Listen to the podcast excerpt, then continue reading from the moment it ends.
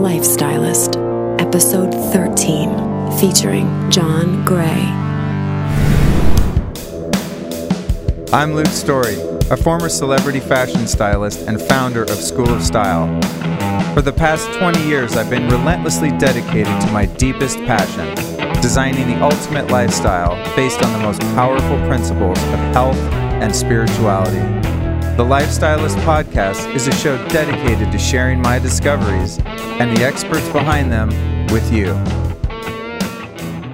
Support for this episode comes from Bulletproof, an amazing way to upgrade both your morning coffee and your breakfast so you stay full, cravings-free, and energized for hours. And thanks to new Bulletproof Instamix, you can literally have an amazing creamy latte that supercharges your day anywhere, anytime, in about 5 seconds. Check it out at bulletproof.com, and while you're there, you can use the coupon code LukeStory to save 10% off your order. So here we are, me and you together again on The Lifestylist. This is Luke Story, bringing you another episode with today's guest, John Gray. Like so many of the exceptional guests I've featured on the show, John's a really humble guy, but I have to say he's just a genius when it comes to communication and relationships. And in this episode, we talk about a lot of very practical insights and tools that we can all use to just get along with one another and have more enlightened, fulfilling relationships. And I have no doubt that I will be listening to this show many, many times myself because it's really dense with valuable information. So I invite you to save this one, give it a couple passes, and this might be one you even come back to in a year or next time you find yourself in a relationship in which you're experiencing some turmoil. So it's with great pleasure that I give you this episode. Enjoy. I'd like to take a moment to show you some appreciation as my listener by reminding you to download your free episode upgrade. The episode upgrade is a beautiful 4-page PDF document that I've meticulously pieced together just for you. The document contains all of the links and resources that I discuss in this interview with legendary author John Gray. So we cover a lot of territory, and I want to make sure that you have direct access to every single thing that we talk about. So you don't have to worry about going to the show notes page on my site, which never happens because I'm a podcast listener. You can literally just pull over your car, stop what you're doing, enter this URL, and get this document for free. It also features my featured favorites. People always ask me, what are your new biohacking discoveries or new life enhancement technology, supplements, etc. So I always take note of that and put them in the episode upgrade. So it's a really resource-rich document that I'd love to share with you. And once you get it, please feel free to share it with anyone that you know that might find it useful. So here's how you get it. Go to lukestory.com/lifestylist13, because this is, after all, episode 13. So again, super easy. lukestory.com/lifestyle13. Pop in your email, and it's going to be sent directly to you automatically, like magic. It's pretty fantastic. While you're enjoying that episode upgrade, I'd love for you to click subscribe on this podcast so that you don't miss any episodes, the least of which being next week's episode number 14 with a gentleman named Igor Malevsky. And that episode is titled, What's in Your Water? I'm going to warn you, get a barf bag because you are going to be freaked out and probably a little disgusted when you find out what is in tap water and how difficult it is to remove it. So if you're into good bathing, cooking, and drinking water, I would definitely recommend next week's show. So subscribe to the show, and while you're at it, why don't you just share or forward this episode or this show with someone that you know, love, and care about. I'd love to get this message out to as many people as possible. That said, enjoy, and I'll see you next week. John Gray is the best-selling relationship author of all time. He's the author of 17 books, including the New York Times #1 best-selling book of the last decade, Men Are From Mars, Women Are From Venus. His 17 books have sold over 50 million copies in 50 different languages around the world. For more than 35 years, John Gray has conducted public and private seminars for thousands of participants around the world. In his highly acclaimed books, videos, and transformational seminars, John entertains and inspires audiences with practical communication techniques. His unique focus is assisting men and women in understanding, respecting, and appreciating their differences. He has appeared on the Oprah Winfrey Show many times, as well as the Dr. Oz Show, The Today Show, CBS Morning Show, Good Morning America, The Early Show, The View, and many others. He's been profiled in Time, Forbes, USA Today, and People. His website is packed with amazing information, and you can find that at MarsVenus.com. Welcome to the show, John. Hey, I'm happy to be here. I'm really excited to have you here. It's an honor to have someone with your life experience and life of teaching here on the show. And there's just like so much stuff I want to cover. So I'm going to try to move through it as quickly as I can on my end and just let you do your thing. But I'd like to start the story with, you know, the very beginning of your life, because I think it's so fascinating how you kind of came into this from a spiritual point of view. And from reading your life story, I got that, you know, your parents were quite progressive, especially being from Texas, as I understand, right? Houston, Texas. But you have to realize my parents are a blend. My dad was from Oklahoma and my mother was from California, LA. So we brought, you know, those two worlds together in my household. Right. And tell me about your being exposed. I mean, obviously it's not a memory you have, but it must have had an impact on you of being exposed to Yogananda as a baby. What was the deal with that? Well, I tell that story because I have a unique background, and my mother had a spiritual bookstore, and both my parents were rather esoteric. My dad taught me yoga, or taught all the kids yoga when I started when I was 3 years old. So think of me doing yoga in Houston, Texas in the 50s. That's really very progressive in terms of this. So they were fans of Yogananda, and so they drove all the way out to California because they wanted me to be blessed by Yogananda. So I always had this sort of spiritual background, which was progressive. And it's not, you know, we went to church on Sunday. We did that for a while because it was the nearby church. We have a Christian background. But it's interesting, when I came along in Sunday school, they asked that I not go to Sunday school because I would question everything they taught. You know, it's the simple thing of, well, if God's so wonderful, why are people sick? That kind of a thing. And they said, better for him not to come. And so so my mother was very liberal and progressive, and she basically, you know, she said, well, when it came time to be baptized even, she said, well, we'll let John decide when he wants to be baptized or if he wants to be baptized. So they really loosened up on all that by the time I came along. And so I did have that as a background, as I'm just being an ordinary little kid, though. You know, in my world.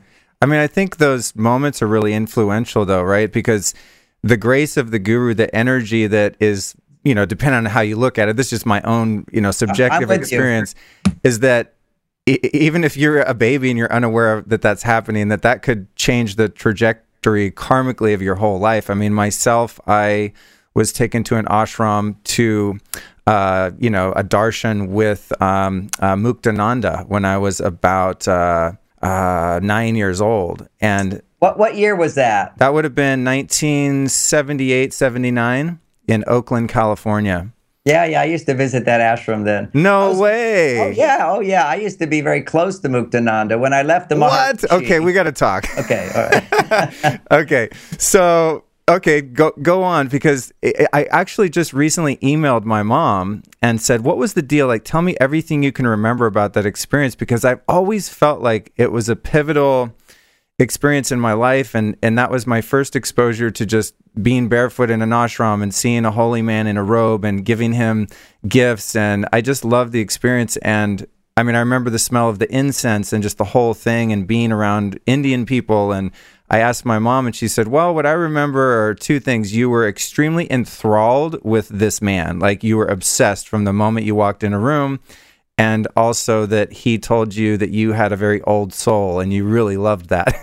Yeah, got it. And but it's interesting now, because I thought, wow, if a holy man tells you have an old soul, you could look at it like, wow, you're a real slow learner. It's taken you, you know, more lifetimes than the average being to actually learn the lessons, and you're still here. So it's one way to look at it.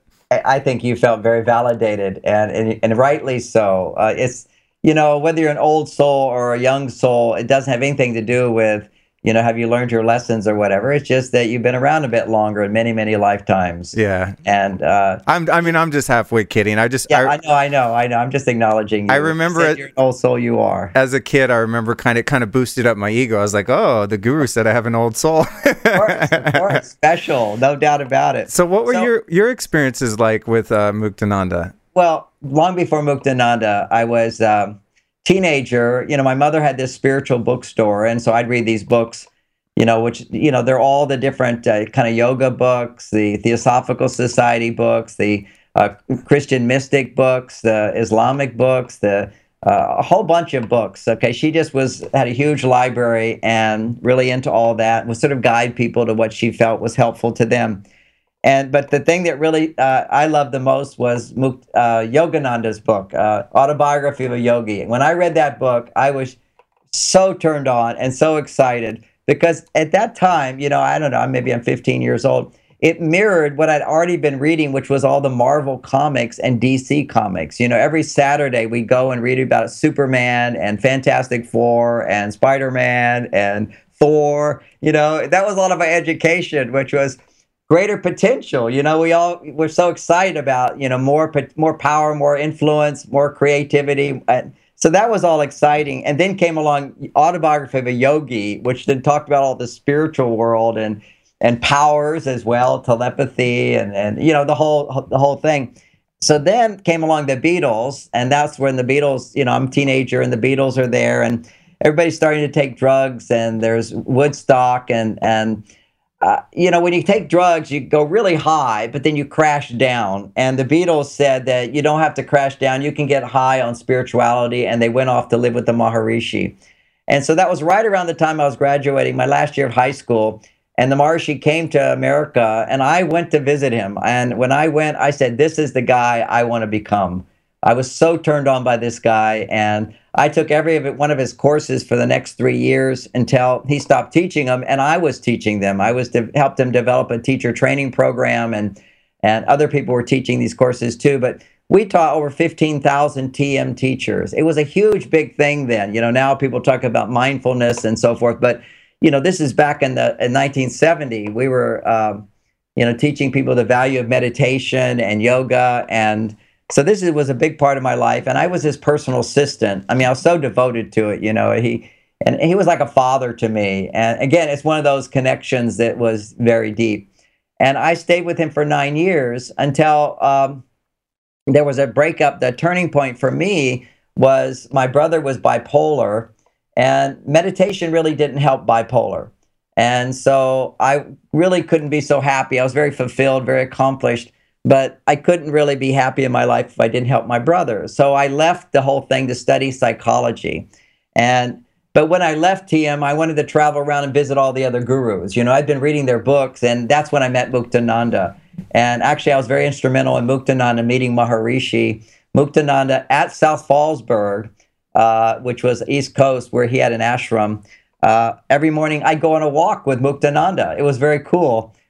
You know, it was slightly political, I think, from his side, because I was the head of the TM center there, and we're next door to his center. But we became good friends. And then he wanted me to be in charge of his teacher training program and be his student. And I said, I'm leaving that right now. So I left Muktananda, but he's a very inspirational being. His term for it would be Shakti. You really get your higher energy centers awakened in his presence. And, you know, a lot of people sort of will put a guru on a pedestal in that sense, is that if they can awaken these higher spiritual centers, then they must know everything. And that's a big mistake, because it's just that they happen to be born with these centers awakened, whereas their heart center may not be awakened, their sex center may not be awakened, their power center. You know, we have all these energy centers, and depending upon our own uniqueness, when we spend time with someone, they may complement ours and it awakens us. So, you know, that was my experience having been with a lot of gurus, is they're not always right about what they say, and they don't always have the best values. I don't want to say any dirt about gurus, but it's not like they have some superior value system. Right. And that when I really got to see that, I saw that these really very inspirational beings were also very human, and really weren't any, you know, superior in a sense, they had certain connections that I didn't have, but I grew to have through my own meditation and the practice, and I'm very grateful for that time. But there's so much more work to be done after you gain higher consciousness, which is a feeling of oneness with the universe, unboundedness, unlimited consciousness. We want to be able to bring that into our body and experience lasting, fulfilling sex with our wife, you know, and to be able to have unconditional love for our children, to be able to have a successful career where you treat people fairly, you don't rip people off. You know, these are all things of bringing the energy back down into the body. And a lot of what people thought about in the past as spirituality was sort of giving up money, giving up sex, giving up personal ambitions and so forth. And that was sort of, in a sense, cutting off the lower center so the energy would go up. And so many of the spiritual practices is the energy going up. And that's all good. But most people in America are actually born with the energy already going up. And our job is to bring the energy down. And a lot of people are still doing techniques that bring the energy up. It feels good, but it becomes like an escape. It's, I just want to forget all of this, let it go, be unattached to it all, as opposed to be unattached and attached at the same time. Let the energy go up, you know, being one with that which is perfect, and live in an imperfect world trying to make it better. So that's really a lot of what my message is. Although I'm a very spiritual guy, I don't talk God or spirituality. You know, I did all that and for, you know, 10 years, so to speak. It's about bringing the energy down by healing our hearts, dealing with our negative emotions, transforming them, not denying them. Because a lot of meditation practices is a great term. I didn't invent it, but it's called spiritual bypass, where you just ignore all your reactions inside and just go up into the higher realms. And you can do it through different spiritual groups, do that a bit. Also, certain religions do that over the top. And then you'll see that now they're taking lots of antidepressants. You know, here they are talking to themselves, everything's perfect, but they're not dealing with the emotions and learning to transform the emotions. So my journey was the whole guru scene, rising above, and really to a great extent, spiritual bypass. And there's nothing wrong with that, to find your true self, which is beyond all these problems, can witness it all. But then you got to embrace what comes up. And Yogananda said it very beautifully. He said, the higher your consciousness, it becomes like a screen of your consciousness that life is projected onto. And the wider the screen, the more the little specks will show up. And that's sort of the paradox of growing in consciousness. You become more aware of all of the repressed, suppressed, traumatic experiences of your past. And you really have to then master psychology to learn to process all that and acknowledge it, embrace the negative emotions, the irrational emotions, the negativity that's inside of us, and transform it back into light. That's the whole challenge, is bring the light into the darkness. And as we do that, then our job is to bring our light into the darkness in the world, which is, it's always a process of bringing light into darkness. So you can't escape darkness, whether it's going to be your own challenges or the challenges of your wife or your children or your community or the world. And as long as you stay in that stream, there's massive fulfillment that you experience. But when you run away from it, you don't experience fulfillment. And the challenge for more enlightened people, I call them conscious people. I just wrote a book called Conscious Men, because women are always asking me, where are the conscious men? And I say, they're all over the place, but you're not recognizing them. Because what's interesting is the more conscious you become as a man, I'm just talking about men, I'll talk about women too, but what happens is that means you have more choice. Unconscious, you have no choice. You're just conditioned to be a certain way. You know, if your father was a certain way, you're going to behave that way. Right now we have Donald Trump on the headlines, and he's like the epitome of an unconscious man. He has no shame. He doesn't even think he's being sexist. He doesn't think he's being arrogant. He's just being the way his father was. It's just conditioned responses. But once you become more conscious, you become aware that you have other choices. You start letting go of conditioning to find an authentic self. And our authentic self is more spiritual, and spiritual means we're not limited to the body. We're not just a physical embodiment. We're also a non-physical being.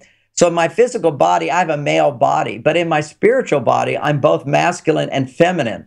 And so I have the option, the more conscious I become, I can now access feminine qualities, meaning to be more empathetic, to be more compassionate, to be more relationship-oriented, to want to experience more happiness in my life, as opposed to get my happiness through somebody else. You know, so men traditionally, the unconscious man just did whatever job your father did or society said you could do. You got paid according to what society says you can get paid. And your happiness and fulfillment was not so much from your work. You know, you're really grinding it out, but your happiness and fulfillment to whatever extent was providing for your wife and your children and so forth, and you got happiness through them.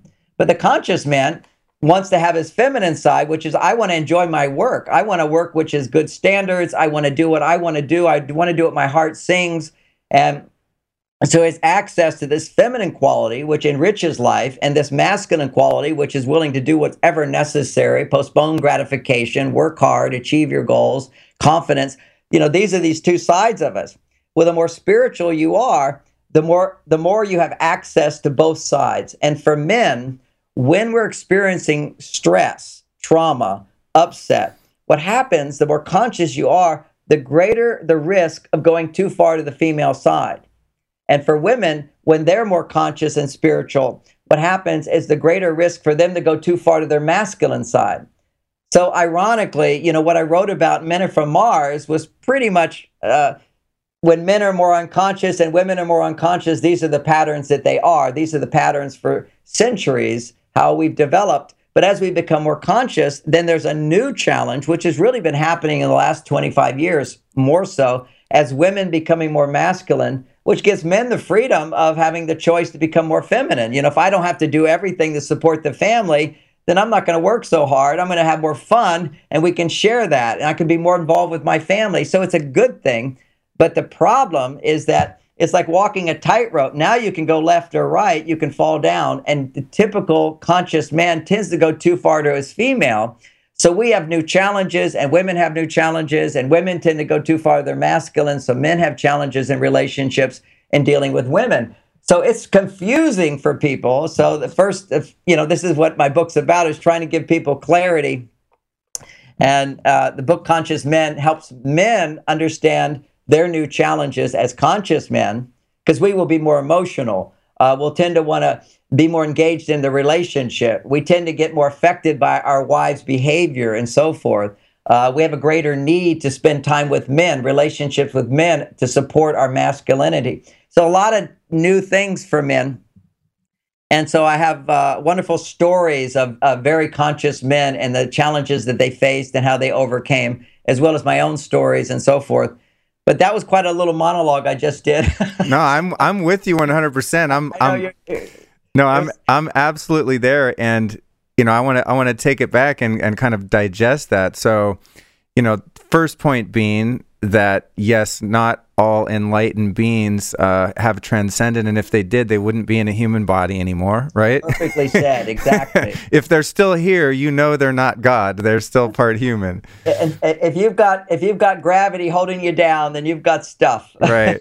So I love that, and then also the progression of your spiritual life, because I've experienced so much of the same where, you know, due to different traumas and just really pain, I was driven towards spirituality, and then got so into that I kind of started to float away. And I really, you know, and toward the end of that is really became very feminized, right? And was just all about yoga and meditation and being really spaced out. And then I was kind of unable to be effective in the world and really be present.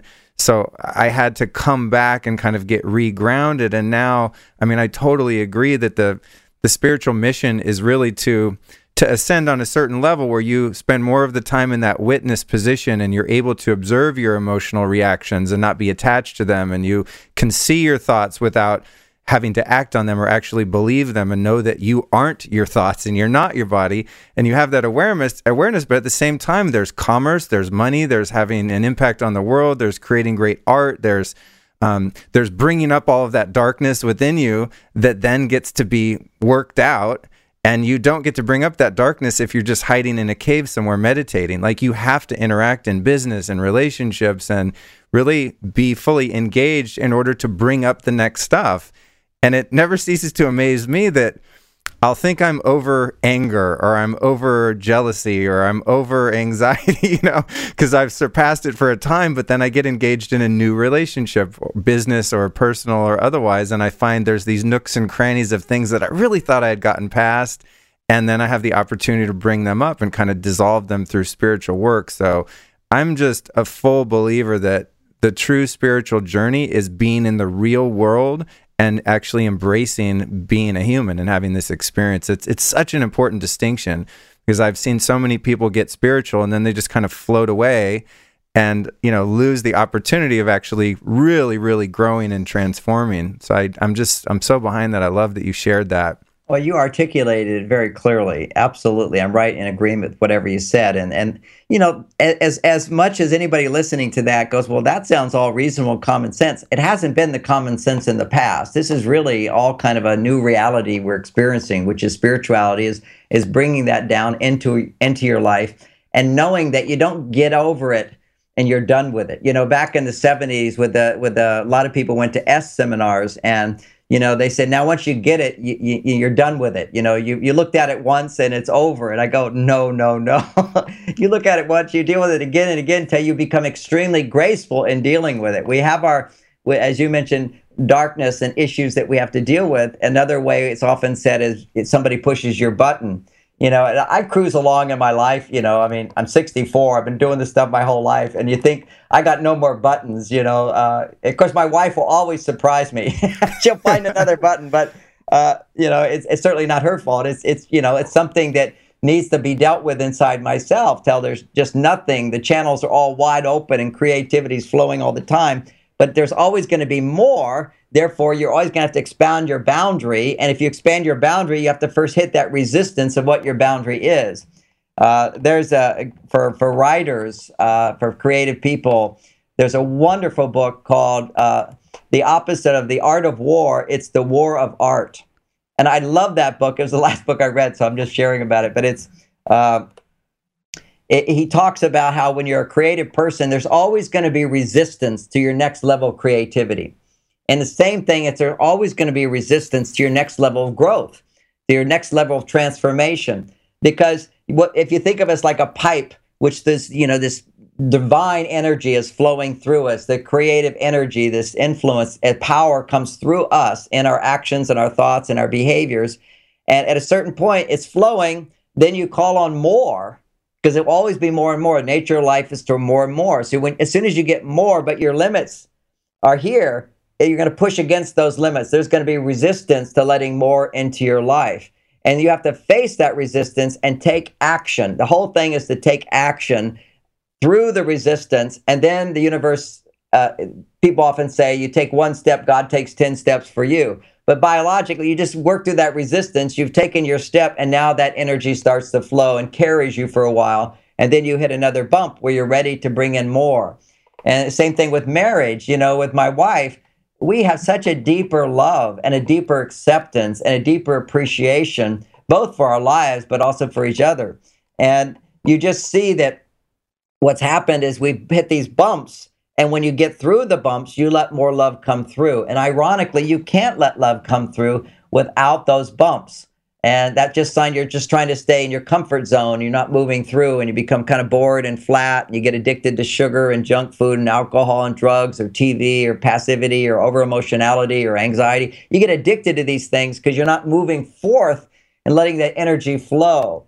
All negative emotional states, including boredom, flatness, indifference, or anger, sadness, fear, guilt, shame, all that stuff, that is just blocked divine energy flowing through. So where are your blocks? How do you know where your blocks are? Is where those emotions show up. Then when you feel those emotions, you're bringing your conscious light to that and empathizing with yourself, understanding the irrationality of that situation and finding the truth from within. And then the energy flows again. And that's just a lifetime journey. And, you know, what I've seen ironically is, you know, I travel around the world. I just got back from Kuwait. I was just in Iran. I'm going off to Japan, going off to China next couple of months. So I'm traveling a lot internationally. And what's so interesting is I'll go into different cultures now, and that's what pushes my buttons. Okay, there'll be some experience of immigration, or there'll be some reaction, you know, a taxi cab driver or somebody who cuts in front of me who looks different from me, you know. And I kind of go, whoa, where'd this judgment come up? You know, it's kind of like this deep hatred, just who are these people, you know? And you go, whoa, what's that about, you know? Because it's really expanding your unity experience. You know, basically what we want to do ultimately is we find ourselves connected to our intimate partner. You know, you find where we're one with them. We're different, but there's a oneness, there's a relatedness, and that brings great joy because I'm expanding out to be one with someone who's different from me. That's an expansion beyond my boundaries. And then you have your children. You've expanded out to them with love, and they'll test you at a certain point. Then you go beyond that to, you know, your extended family, your community, your friends. Then you get buttons there and your work. You're expanding. How am I making a difference in the world? What the buttons you get pushed there. And then in my life, it now goes to other countries. You know, I think for most people that don't travel in their work, it's going to be their political ideas. As we get older, we become more political about, you know, the right and the left. And you can just see with the right and the left how much animosity there is. You know, the buttons are getting pushed. And the reason for that is people are not handling the buttons that are getting pushed at home. I think that's a significant thing. You know, world peace, a governmental peace, harmony in the workplace, all that starts at harmony at home. And that's where our challenges are right now. I think we've gone through a big cycle and we're ready for the next stage. And really it's about creating a peace between men and women to get in intimate relationships with those, with someone who's complementary to you, but you'll resist and keep overcoming those challenges so you can let love flow again and again and again.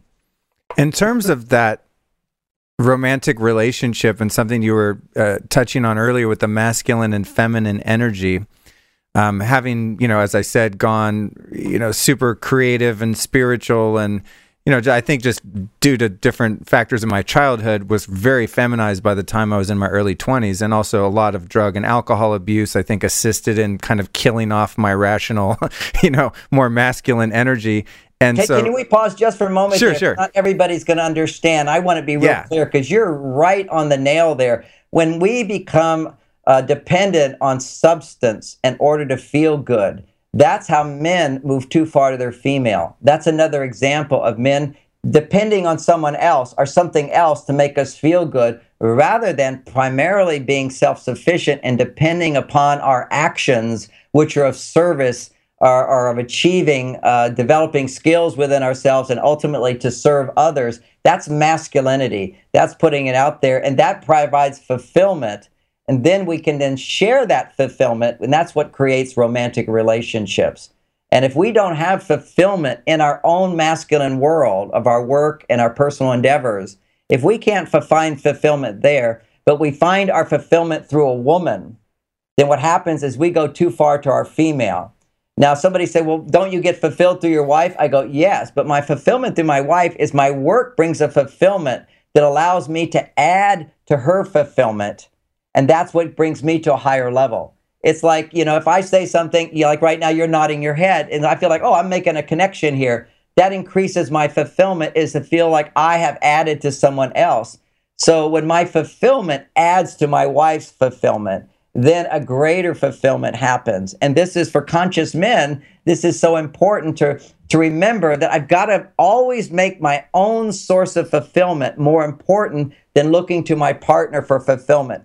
And I can always tell when I've gotten off balance. And I've gotten off balance with my wife at those times where she can look at me in a disapproving way. She could have some kind of reaction to something that I don't particularly relate to or think is justified. Like, you know, she could get all upset. I left a glass in the sink. You know, it just happens to be a bad mood day for her. And she goes, why'd you leave that there? And I go, what are you talking about? You're, you know, putting me down for such a little thing. You know, it's just these irrational upsets happen. And it's only when I'm getting too dependent on her for my fulfillment that that would affect me in a negative way. So now it's kind of like I'm just curious, you know, oh, I forgot, you know, I'll put it in the dishwasher. You know, no defensive reaction. When men get angry, they often think it's a very masculine thing. Actually, when you're getting angry, you're becoming overly emotional. You're in emotion, and emotion is estrogen. You only can experience emotion when estrogen is increasing. It activates the emotional part of the brain. So what happens is when men are challenged, testosterone goes up, and we experience a detachment. You know, it's like when you're mulling something over. How am I going to solve this? You're driving your car pretty fast. You like go into a deep meditative state. You're detached from your emotions. So you can be real clear in your actions and have faster reaction time, and you feel no fear. As soon as you start to experience a little apprehension, Dopamine, which increases testosterone, starts to turn into adrenaline, which increases more testosterone. And now you've got faster reaction time, more energy. You disconnect from the past. You disconnect from emotions. But then if you lose confidence, at that point, you know, you feel like I have an answer. But then at a certain point, you go, I've lost confidence. Then the body actually makes an enzyme called aromatase. And aromatase takes that testosterone and converts it into estrogen, and we begin to experience fear or anger. So when we get into fear and anger, what's happening is the female hormones are increasing and testosterone's going down. And that's the symptom of men moving more to their female side, which is you won't think rationally, you'll make decisions that are not good in the long run, you will lose trust in your relationship. And so a big part of my book on Conscious Men is to understand anger is not useful, it's not productive. And this is counterintuitive to the primitive part of the brain, because the primitive part of the brain uses anger to get what you want, to create dominance. But now as we're trying to balance our masculine and our feminine, what we have to recognize is for men on their more enlightened, conscious, spiritual guys, irony is with them, they get their buttons pushed, they're big buttons that get pushed, and they become very irrational in that anger. And also with women, it will close women down. Because historically, in the primitive part of a woman's brain, when a man is angry, people die. Okay, so it's not. It's only when men are pushed to that place of my life is in danger, I don't know what to do, that I revert back to being, monkey man, gorilla, and anger comes out and violence comes out. And so you can see these, very, quote, spiritual people that become violent. You know, a lot of the violence in the world is from people who consider themselves to be extremely religious. Okay, so there's this whole sort of spiritual bypass of, I'm going to be happy in heaven, so I'm going to be happy now. And they're not living in the moment. And so sensitivity is a good thing as long as you have the detachment. And when men become too sensitive, without the detachment of masculinity, you create problems in relationship. And it feels good if you're on your female side to talk about your problems. So you get in a relationship with a woman and she starts talking about her problems. You start talking about your problems too. And then she starts to go, oh my God, I feel like I'm his mother. He has so many problems. One of the things that makes men attractive to women is that, they're not a girlfriend. Because if you're a woman and you're a girlfriend with your girlfriend, if you want to talk and have somebody listen to you, she's going to talk also. You owe her. And so, what's great about a guy is that if he's on his male side, he doesn't have to talk in order to feel better. And, this is his idea that everybody should talk to feel better. No, only if you're emotional do you need to talk it out. But if you're a man, you can actually diminish much of that emotionality just by doing something that will increase your testosterone. And naturally, your estrogen levels will start to come down. But there are times where there's big crisis, where there's big problems. Men become emotional, like afraid or sad or despair, a loss of something, a shock. Then you have a huge amount of emotion and you need to talk about it in order to produce enough serotonin to calm that part of the brain. So it's not like men shouldn't talk about their feelings, but again, their emotions, they have to be very careful if they have negative emotions. Particularly, do not share them with intimate partners, but share them with someone that you're not upset with. And also, even if you're sharing with your wife something that's upsetting to you that you're not upset with her about, you got to be careful, because after a while, women go right into that mothering mode. See, it's different. When a man is falling apart, women go, okay, I have to be strong. I have to protect him. I have to be mother to him. That pushes her into her masculine. And already women are being pushed too far into their masculine anyway, by pressures in society now, as well as this thing we're talking about, which is a really new idea, which is as we're spiritual beings, conscious beings, we have access to masculine and feminine. And for women, when they're stressed, they go too far to their masculine. And so women are feeling like, I have to do. I can't relax and enjoy my life. They want to enjoy their lives, but their happiness levels in the last 30 years have dramatically gone down. Their depression levels have dramatically gone up. Their risk of divorce has dramatically gone up. Their risk of staying single has dramatically gone up. according to how financially successful they are, according to how educated they are. Because financial success and education, which leads to financial success, leads to independence. So I can do it myself. It's a good thing. It stimulates testosterone, but it also lowers estrogen. So it's like women have to work harder now to find that part of them, to give themselves permission to depend on someone, to need someone, to be in a relationship which is interdependent instead of a relationship where you're basically taking care of your own needs. You just answered a lot of questions for me, and I have to get this book, Conscious Men. Is it out yet, or are you working on it right now? It's just out on Amazon. The earlier version is out in about a couple of weeks. The later version, we added a lot more to the book, and we made the print bigger. Cool. Well, all my friends and male clients are about to get that book. Well, thank you. It's really good information, and you just described. I mean, I've slowly begun to figure this out, and just intuitively through trial and error. But when I'm in a conversation, when there's an issue with my female partner, I've learned that if I'm getting emotional, that I have to just shut my mouth. Like, I cannot have a conversation about the issue at hand until my emotions are no longer active. Because what happens is, and you kind of just explained it, I feel like somebody just turned off my brain, and all logic is totally impossible, and there's no way for me to communicate. It's like I've been knocked in the head with a sledgehammer, and I can't actually articulate anything and make any sense, and I just get so overwhelmed and confused.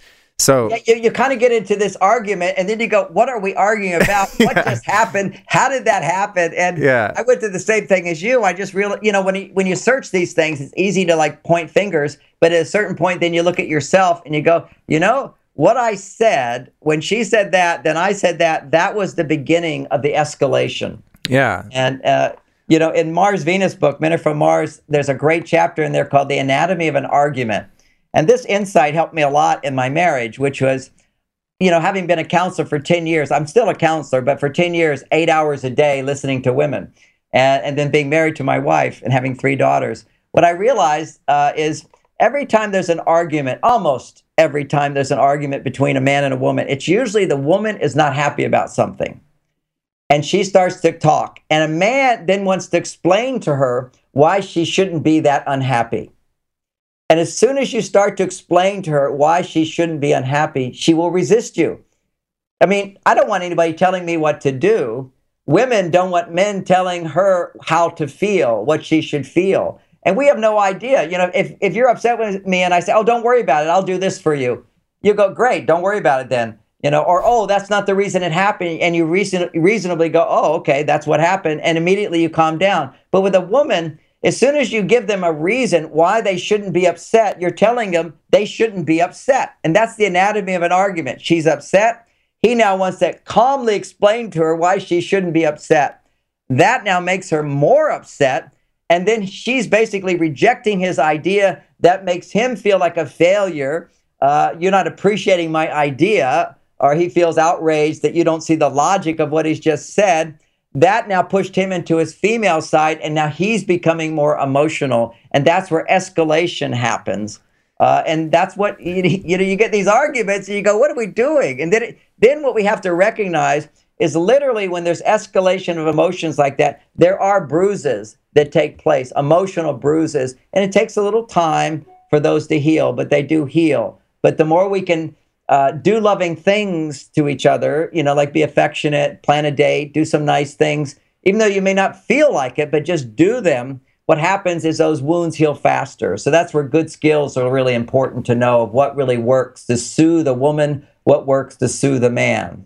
There's two techniques that I've been using. I want to vet these by you and see if these make sense. A is if I'm in a conflict, primarily with a woman, but really any conflict involving a relationship, and I don't know what to say or what to do, I just don't say or do anything.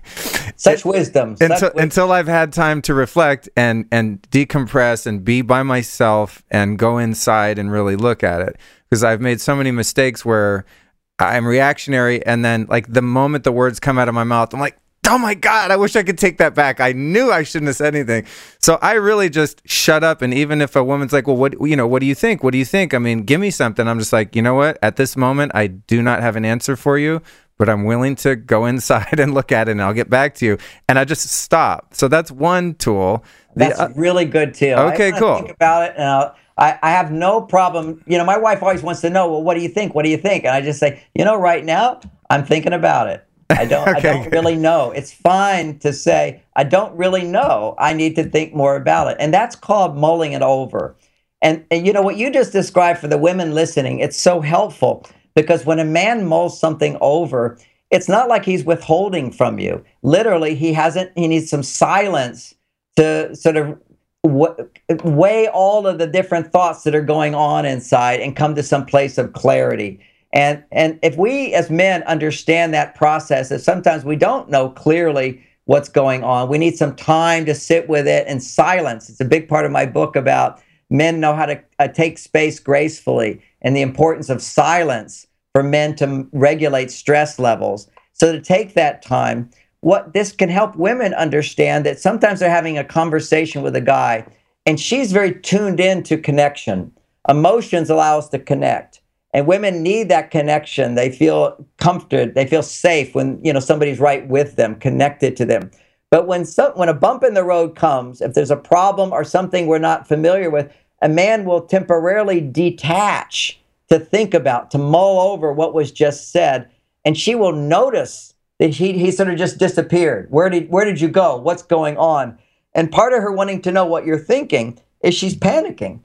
Okay, it's like, what just happened? Did I say something to offend you? Did I say something to upset you? Are you not loving me now? Did you just shift? Because women typically only disconnect when they're upset with you and they don't trust you. But a man simply disconnects in order to process a challenge or a stress.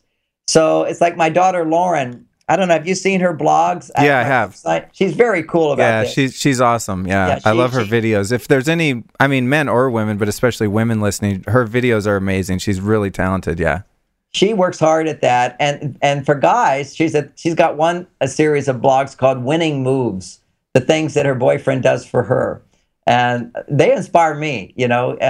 He's really a good boyfriend. And he also does all my videos. He's a videographer. So when I'm giving my talks, I'm also giving him information on how to be a good boyfriend for my daughter. I like that. Two birds with one stone. That's right. Two birds. But then he puts it into practice much better than I do, to be quite honest. So it kind of, when you see somebody doing it, it inspires you to be able to do it. You know, a lot of us just didn't see our dads. Our dads didn't understand the new software, and our mothers really didn't require it. But as women become more masculine, they need a man to be more masculine at home to help her go into her female side. Because in a sense, when a guy comes home from work, our basic tendency is we've been working and giving and solving problems. That's stimulating testosterone, and that is using up our testosterone. And part of how we can rebuild our testosterone is to relax and not solve any problems, but keep our dopamine levels up. So it'd be like reading the news, hearing about other people's problems, but not being in a stressful state. So if we can think about problems and solutions, like even watching a soccer game, it's very close to the benefits of meditating. You know, we're meditating, we feel like we're progressing, we're doing something, but we're in a non-stress state. That's what helps us to rebuild our testosterone and come back to masculinity. Silence and a wakefulness at the same time rebuilds testosterone. And so when men come home and they go into that place of wanting to rebuild testosterone, women completely freak out because they go, where did he go? Why doesn't he want to see me? Why is he not interested in me? Why are we not connecting? And she's got to understand this. Otherwise, if she has the thought he doesn't love me anymore, that raises her stress level, which doesn't help her at all. Two, causes her to disapprove of us, which doesn't help us at all, because you can't rebuild your testosterone unless you feel like, now I deserve to rest. I worked hard and now I get to have my relaxation. And she's looking at you like, why are you sitting there? Or why aren't you helping me? Or why aren't you being interested in me? Or why did you detach from me? As opposed to encouraging that. Then as you rebuild testosterone, then you're ready to interact with the family and so forth, but you need that little break. And it's so important for men to understand this, because a lot of men are workaholics now, because we can come home and go right onto our computers and continue working, continue doing emails and so forth. And we don't give our brain a chance to turn off. Men have this capacity. Women don't. You know, this is what we have to understand about women is They talk about the things that are bothering them in order to come back into balance and feel happy. Men forget the things that are bothering them. Temporarily, we forget it. And because we can forget it, our stress goes down. Then we can rebuild our testosterone and come back into balance. So that's the whole concept of meditation, really, was to quiet the mind. And interestingly enough, it was only men that did meditation in India. You know, this was, and yoga was for men. Now women are really into yoga, and women are, you know, enjoying short meditations. And that's because now women are more like men, and it is helpful to them. But the bottom line is it's always going to be a struggle for them to get the benefit if they don't also understand the hormones of femininity. Because it's not just about rebuilding testosterone for women after they're solving problems all day. Women have to come home to estrogen, activities that stimulate estrogen and oxytocin, which romance, communication, and knowing how to ask for help are all big estrogen, oxytocin stimulators. And without that knowledge, women today just, they feel overwhelmed. They feel pressured. They feel like, I came up with these words today, so I want to say them the first time, but when women are stressed, they shift into the gear of, I don't have what I need, therefore I have to do this and this and this. As opposed to, I have what I need, therefore I want to do this and this and this. When you feel I have what I need, that's estrogen and serotonin, so, and oxytocin. Those are the blending of these female hormones. And when you have those three together, you have this sense of gratitude and contentment that I have what I need. Then from that place of I have what I need, you're able to experience desire to do what you want to do, as opposed to a different kind of desire, which is I have to do. Whenever a woman is stressed, you'll notice she says stuff like, oh, I have to do this, I have to do this, I have to do this. And that is a sign of her being overwhelmed, her feeling stressed, her not being fulfilled or happy. And if you look at this from the hormonal place and the brain chemical place, that distinction of I don't have what I need is low serotonin and some estrogen, but it's the low serotonin. And then from that place, instead of a desire to do what I want to do, they go into this thing of I have to do. And for women, I encourage them just even to listen to their brain a bit. And whenever they're saying I have to, you say, well, wait a second, is this something I really want to do? Just coming back to I'm in charge of my life, as opposed to life is just pushing me around back and forth. You just described, I think, a fundamental breakdown in the male-female relationship, in that when, say, the man, or in my case, I come home from work, I'm running errands all day, I'm just going crazy, I'm out there making it happen, generating and using testosterone, and then I come home, and I never knew why this was, but when I come home, I literally can't talk to anyone for at least a half an hour, if not 45 minutes. I just have to zone out on my phone, I have to read something, I have to be away from people and just sit there, and I didn't know, so I'm regenerating that testosterone. And then when the woman comes home, you're saying what she needs is actually connection and emotions and communication. So you can see how there's a fundamental problem there. If you guys are out, you know, running around all day together, you take a trip and you come home, the guy immediately wants to go hibernate and regroup, and the woman wants connection. And I mean, literally, I've heard these words. I think I'm thinking about my ex-girlfriend that I, you know, still love deeply. We're great friends, but when we used to come home at the end of a day, and I would just have to be by myself, she would go, why don't you like me anymore? Yeah. Why didn't you like me? And I was like, what are you talking about? I love you more than ever. You know, we just had the best day. I just can't be around you for the next few minutes. I have to process, you know. Well, you know, we'll take it another step. That, by the way, what you just described is probably the most important idea that made Men Are From Mars, you know, a bestseller in every country in the world, basically. From what I understand, is it not the biggest selling relationship book of all time? Do I have that right? It is. Over 50 million copies. Congratulations. And others are like a million is like unbelievably successful, the thought of that. But it's about 10 million, 11 million in America, but then everywhere, you know, in China, every year 1 million books are sold. You know, I can't even keep track of them there. There's 7 publishers. Only one is legal. So it's just like gangbusters. But you know, I'm in Kurdistan, Kazakhstan. I'm going to Kiev. You know, I get 10,000 people that come to a talk. You know, it's like people know me. they say what a difference it made in their life. It was so sweet. I was just in Kuwait. You know, and these women They just like, well, now I can make sense of my husband. I didn't know, because just what you're saying is they feel like he hates me. Why does he hate me? Why doesn't he love me? What happened? What did I do wrong? And there's this sweet innocence until eventually it turns into not so sweet resentment. But it's this sweetness of, and they you know, one lady said to me, a very religious woman, it was very funny. She came out of a talk and she was crying, Middle Eastern woman. And I said, well, are you upset? She says, I'm happy. I'm happy. I said, well, why are you so happy? And she says, because now I know God made him this way. So wow. It's just, you start to think, what's wrong? Is there something wrong with me? Something wrong with my marriage? Are we doomed forever? Instead of saying, this is how it works. So you were describing what you described, which I like to take it one step further, which is fun. Is like, because you were saying that thing about everything's really good, and then suddenly they think, well, why are you pulling away? Because when things are really good, women think, now we're at a new level of intimacy. We're going to get even closer.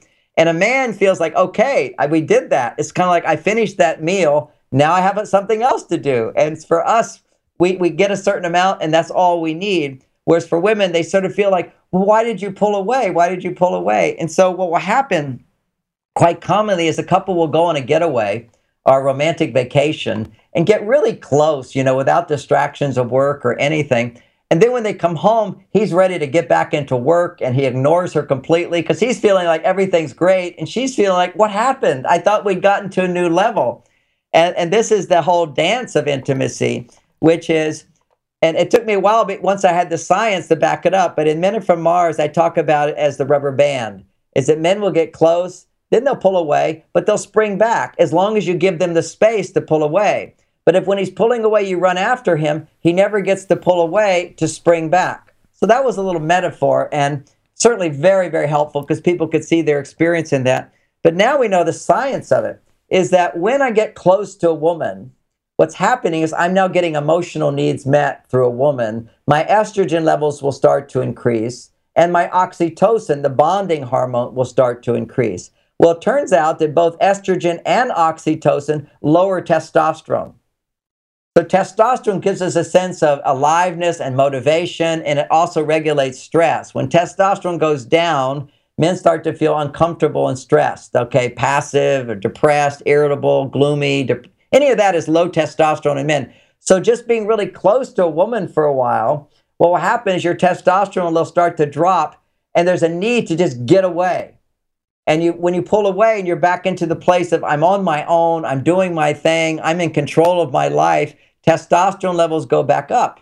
And now you're feeling good again, alive. Then to find balance as your masculinity increases, you now feel strong in that. Now testosterone motivates you to connect with the estrogen and the oxytocin for balance. And so there's that whole sort of bliss of connecting to these female hormones. Oxytocin is love, and you love her, and you feel close to her, and you're happy, and you're optimistic. Now you're becoming one. Now you've just, your testosterone levels take a plunge, so you got to pull away again. So that's the whole, you know, biological foundation of this misinterpretation that we have in our relationships of thinking we should always just be glued together and happy and connected and so forth. Because if we stay too far connected, we will actually subconsciously create arguments to create that distance, as opposed to just gracefully creating distance, closeness. And it's like a dance step, you know, in dance steps, you get closer, you pull away, you get closer, you twirl around, you know, it's like, that's the dance of intimacy. So it sounds like paying attention to the flow of nature, as nature actually uses these hormones and these chemical processes in our bodies and in our brains, right, to kind of do that for us. It's a matter of honoring that through some understanding, right? So, okay, so this is the way it works. So when I feel myself doing that as a conscious man, to allow myself to have that space and to be conscious of what I'm doing, and maybe even have the opportunity to communicate that to my partner and say, hey, this is just the way that I'm wired, and you know, there's something you maybe should be doing too to regenerate yourself. It's exactly it. We give lots of phrases in the book of how to communicate that to her, but for a man, just to give himself permission, because again, one of the qualities of femininity is to be conscious of how your behavior affects somebody else. Okay, so you're considerate of the other perspective.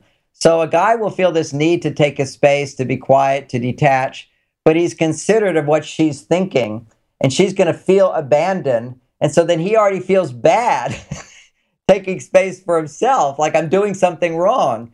And if you feel like you're doing something wrong when you take space, your stress levels are up and you can't rebuild your testosterone until you fully relax. So it's like this process that just doesn't work. And now you have to keep taking more and more space to try to make it work. And so there's this internal struggle of, I just want to get away. I want to get away. I don't want to hurt her. I don't want to hurt her. I don't want it's. And this just clears that up so clearly. And I remember the first time I was giving myself permission to do this. I was understanding this more. And my wife and I had spent a week moving to a new location, moving her aunt up to where we live in Mill Valley, California. And we spent a week just working, doing all this, grunt work, the whole thing. And then when we got home, I said, I'm going to go to the movies with a friend. And she says, you're going to go out to the movies with a friend? Don't you want to spend time with me? We haven't had any time together. Of course, what she meant to say in her language, we haven't had any quality time together where we weren't doing all this work. But I said to her, I said, honey, I know I want quality time too, but I need to spend some time with my friends just to detach a little bit, decompress, have a good time. And I promise you tomorrow, I'm going to come back and we're going to do something special. I'm going to take you out on a date and we're going to have quality time. And she looked at me like, I don't believe you. And I said, you'll see. And the next day she said nothing, but that I had planned something. And she saw that I could be so much more attentive if my stress levels were down. And for men to cope with stress, we need to pull away from all problems, forget problems, do something that's fun, or that engages our mind, or it's other people's problems that we don't have to solve. Watching the news for me is a good meditation as well. Anything that takes me away temporarily from looking at my own problems that need to be solved. Instagram would be mine. So I don't have a TV. I wanted to test one other, I guess you could call it a conflict resolution tool or just a communication tool that I don't know where I picked this up, but it seems to be very effective. I want to see what the basis is. When emotions arise in a relationship with a woman and she is pissed at me about something and needs to communicate that to me, my gut reaction is to, as you said earlier, to explain my point of view and sort of, give her reasons as to why I did this or that, to try and fix her problem. Like, no, here's what you need to do. Think about it this way. Do this. Let's do this. And I just immediately go into fix it mode. I found that just exacerbates the issue, makes the issue worse. So what I've gotten in the habit of doing is just really consciously listening and just opening my heart. And I basically just repeat this. And I hope none of my, current or future girlfriends ever hear this because they'll know what I'm doing and bust me. But I just say, you know what? I understand. Thank you. I understand how you feel. I basically just don't say anything except I understand. And then I'll say, when they kind of stop, I go, and what else? Is there more? Can you tell me more? How does that make you feel? I understand. And I basically just keep drawing out of them more and more and more of that complaint or that emotion until it seems to have run out, and I never try to fix it. And it seems to kind of deflate the issue much more effectively than me explaining why I did this or that and, how they should change their point of view. Am I on track there, or am I missing something? Totally. It's like you're living my book, Men Are From Mars, Women Are From Venus. One of the things in there I talk about is women are like waves. And when they're feeling really positive, builds up, but that wave's going to come down. And she needs to talk about the stresses in her life. And if you try to keep the wave up there, you're just battling her. It would just want to come down more and more. If you resist her being upset, trying to fix it is resisting her upset. It will just stay that way and get worse, as opposed to allowing the wave to crash, so to speak. And then where does it go? It's a wave. It will go right back up. The emotions are like waves. If you just allow and embrace what's frustrating, what's disappointing, her concerns. So a lot of guys go, what am I going to do? I want to fix it. And in a sense, we do have to fix it. So to fix it is to do what's going to help her. And what's going to help her is what you just said, is don't give solutions, don't explain away her feelings, but show interest in them, show interest. And so, you're saying, I understand, even just, you don't have to use words sometimes, just little nods of the head, eye contact, making little sounds, I get it, I understand. But we have to be careful. It's not like the phrase, okay, I get it, I got it, I understand, I know. If you're saying those same words from the point of view of stop talking, then those words become charged. So another word other than I understand is help me understand that better. I just love that phrase, because women like, oh, he really is interested. I can help him too. They like to always help. So help me understand that better is one. But before that, I'll just, I'll be interested. I'll make some nice sounds and noises, and then I'll say, tell me more. And I'll also say, what else? What else is a great thing to say. It's like, well, what else? And you don't know where they're going to go. But just asking the question helps them look inside to bring out more. And the truth is, even if a girlfriend or a wife has heard what you said today, what you're doing is something wonderful. It's a way to support her. So you're not just, quote, doing it. I know. Lip service. Right. It kind of sound, it could sound like a trick. Like, all right, I just want to get her off my back. So I'm just going to say, oh, honey, yeah, what. And, men are notorious for that in the past. Unconscious men are kind of, oh, she's going on. Just let her talk. But when you're a conscious guy, you really can't ignore it. You take it in, and that's why you want to solve it. That's why this whole big deal about don't try to solve it. You're really unconscious guys. Wife would go on, oh, she's a little crazy. She's just going on. And it's kind of like water off the back. You don't get affected by it, but you shut off to her. And of course, that causes her to shut off to you, and gradually couples lose intimacy. They lose passion. They stop having sex as a result, or it's just not as fulfilling, as opposed to actually being affected by what somebody has said. So when she's upset, as a conscious man, you're going to be more affected by it, therefore more motivated to try to fix it. And so what we have to realize, the way to fix it is to provide a new kind of support, which is to truly simply be curious and try to understand where she's coming from a point of view of, if I was her, I'd probably feel the same way. And she doesn't need me to tell her how to do it better. She's just voicing what's going on inside. And that becomes a little tricky, because sometimes a woman does want to know what you think and what she could do better. And then when she does, you got to go slow with that. Well, I need to understand a little better before I can form an opinion. Because if you catch a woman in the middle of an upset and you come up with a good solution, and she's even asked for it, she won't be able to fully appreciate it, because she hasn't yet raised all of her objections to it. So you're going to give your solutions, and she's going to go, yeah, but I have more to say. So make sure she kind of empties out of everything. And sometimes she might, do you want me to offer some help with this? Are you fine with it? And can I just give you a hug? And that's a really good conclusion is here's another good phrase. After my wife's talked for a while, from time, and I can use this over and over. I've been using it for years. I just look at her and go, you give so much to so many people. It's an acknowledgement. Let me give you a hug. And you give a hug. Hugs are like magic. They really help to kind of give you that sense of completion, because as a man, you feel like, did I fix it? Did I solve it? Did I do something? And you actually could do something physical. Because on a bottom line, if a woman is sharing without obstruction, without resistance, she's actually making lots of oxytocin and estrogen. And then if you give her a hug, it gives a big surge of oxytocin at the end that pushes her stress levels down. Then at that point, it's not like anything has changed in her life. But what has changed inside her is her ability to see now all the good things, as opposed to just focusing on the things that are pushing on her.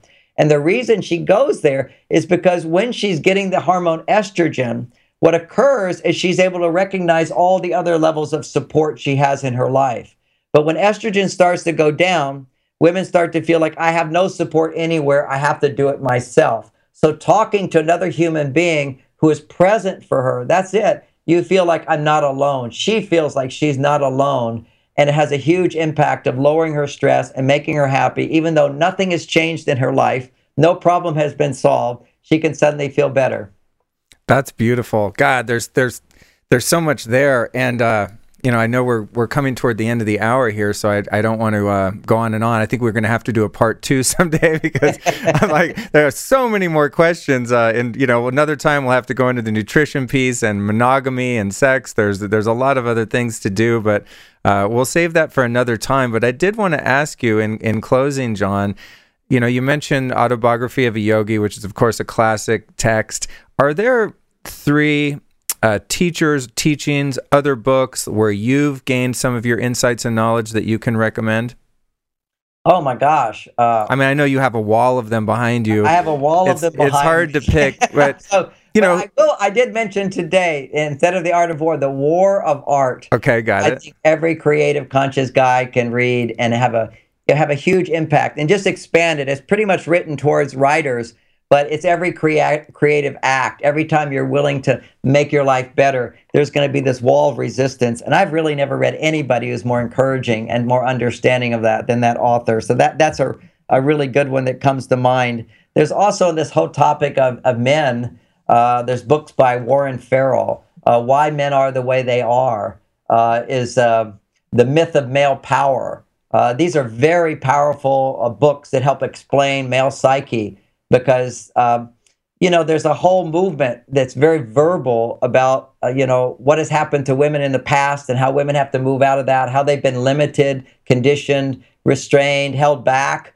But there's this whole thing about masculinity that it doesn't get told because, it's not really fashionable to talk about men's problems, because you look weak. But Warren is, in his books, is very good at articulating a balance of the struggles both women go through and men go through, and how we can get through those together. So those are very powerful books as well. And ironically, when you're talking about spirituality, you kind of want to go to, you think of spirituality as be here now and the power of now and spiritual gurus and so forth. And for some people, that's where they're at, and that's spiritual books. But to me, as we talked about today, the real journey of mature spirituality is get yourself into the world, face those buttons, face those challenges, and don't let resistance hold you back from being a loving, supportive, creative person who wants to support others, but equally supports yourself. And that, to me, is that real journey of spirituality. And we'll do another show on the whole nutritional aspect, but I just want people to know who are listening to this. There's a world of information to support those male hormones, to help. There's the hormone, there's the supplement Tonkat Ali that will boost your testosterone production. There's something called Myomin that will lower your estrogen levels. For women, there's certain mineral nutrients that will immediately lower their stress, because women's stress levels are 4 times higher than men's. There's natural supplements that will improve your sleep. There's supplements that will give you more energy by restoring the adrenal gland. High doses of vitamin C, MSM, and taurine over a 3-month period will completely restore your youthful energy in your adrenal glands, which become exhausted due to stress. So there's a lot of that information at my website, MarsVenus.com, and I'll look forward to a conversation with you where we can go into greater detail. Absolutely. Another thing for your generation that was growing up and developing your body during the 90s, okay? In the 90s, glyphosate started getting sprayed on wheat. To kill the wheat so they can have double crops. Glyphosate is a 10 times more potent toxic substance than gluten. And so what happens is we get all these younger generation who can't digest gluten, and they're getting stomach aches, and they get diarrhea, constipation, or stomach aches. And that is a real red flag for causing ADHD-type symptoms, addictive-type behaviors, being stuck too far on your female side for males, being stuck too far on the male side for women. And it comes down to helping the digestion. And there's really powerful probiotics that can heal that. One of them that I recommend is called Bravo from Switzerland. And again, all the information's at my website, but it has 42 probiotics that used to be in your mother's body. But today, Western women don't have all the probiotics anymore to give to their children because of antibiotics and painkillers, kills off those probiotics. So really, we're missing certain things that can help improve our digestion, which provides the right protein in order to make the brain chemicals. There's also important minerals that are missing in our diet because when we eat sugar, it depletes the brain of those minerals. And without those minerals, they're the cofactors to make plenty of dopamine and serotonin. So once again, then we get back into these sort of addictive tendencies of needing more stimulation rather than the stimulation you get from the same person for 30 years of your life. You have to new and different all the time. That's simply another aspect of inhibited dopamine function. And that's written about, for those that want to get that information now, it's in my book, Staying Focused in a Hyper World, Natural Solutions for ADHD, Memory, and Brain Performance.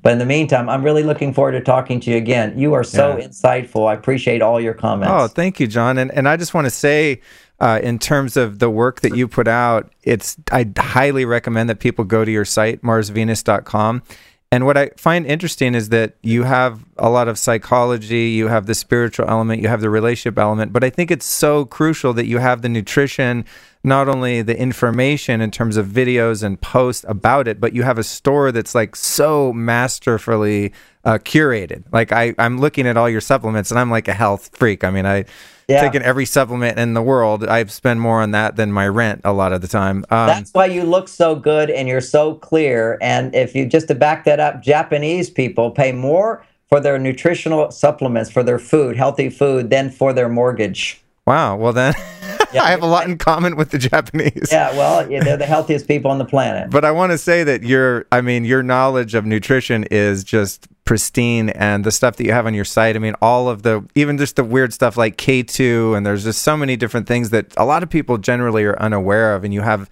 the best brands, and it's just like a great place to shop. So we definitely have to do another show just on that whole piece, because you're a wealth of knowledge, and then of course you have tons of great video content and all of your books. So I love your site, and the amount of content you put out is insane. And I know that you're passionate about it, because I have a feeling if you've sold 50 million books, you're probably not hard up for cash. Correct. Despite some bootleg versions in China, I'm sure you're doing okay. You don't have to travel around the world and do all these engagements and put out the content. I know it's done out of love, and you want to share your experience, and I just really appreciate what you do and really appreciate you being on the show today. Well, thank you so much. Thank you so much. I look forward to seeing you again. Sounds good. Now the time has come for us to, unfortunately, say goodbye, my friend. But I am hoping that you enjoyed that interview with John Gray as much as I did. As always, the really great interview happened after we stopped recording, which is so funny. We went for like another half an hour, and John was just telling me all these amazing stories about his 60s guru adventures and things like that. So we're definitely going to have John back on, but I'm sure that was a really good start for you to dig in. I learned so much about relationships and about myself during that interview, and I hope you did too. Here's the bonus for you, though. If you want to get the episode upgrade, which again is a free document containing all of those links and resources that John and I talked about in this interview, all you have to do is this. Super simple. Ready? Go to lukestory.com/lifestylist13. Just enter your email, blank, submit, and it's going to be automatically and magically sent right to your inbox.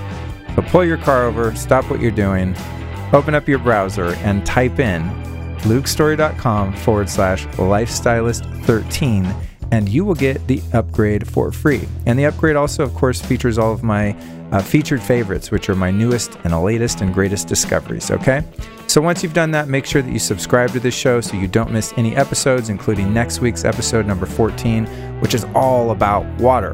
Water is such a crucial part of our lives, and we spend an hour talking to an amazing expert about what is in your water. Do me a huge solid as well, and make sure you share this episode with someone that you know, love, care about. Even share it with your worst enemy. I don't even care. Just forward this episode and this podcast to someone who you think might get some use out of it. And that said, I want to thank you so much for listening, and I'll see you next Tuesday. You know what? I really like you. You know why? Because you listen to my podcast. You know what else I like? I like Bulletproof coffee. So put those two things together, and what we've got is a sweet discount code at bulletproof.com for you. That's right.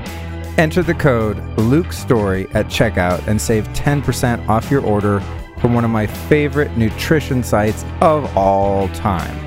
If you haven't had Bulletproof coffee by now, I don't know if you've been living on Mars or what, but it's a game changer, guaranteed. And if you're not into coffee, there's tons of great chocolate products and all sorts of things. The hot cocoa is amazing, so there are alternatives if you're not a coffee drinker like myself. But I just encourage you to get over there and check it out. It's a very stellar company with some amazing health-related products. Save 10% by entering the code LukeStory at checkout.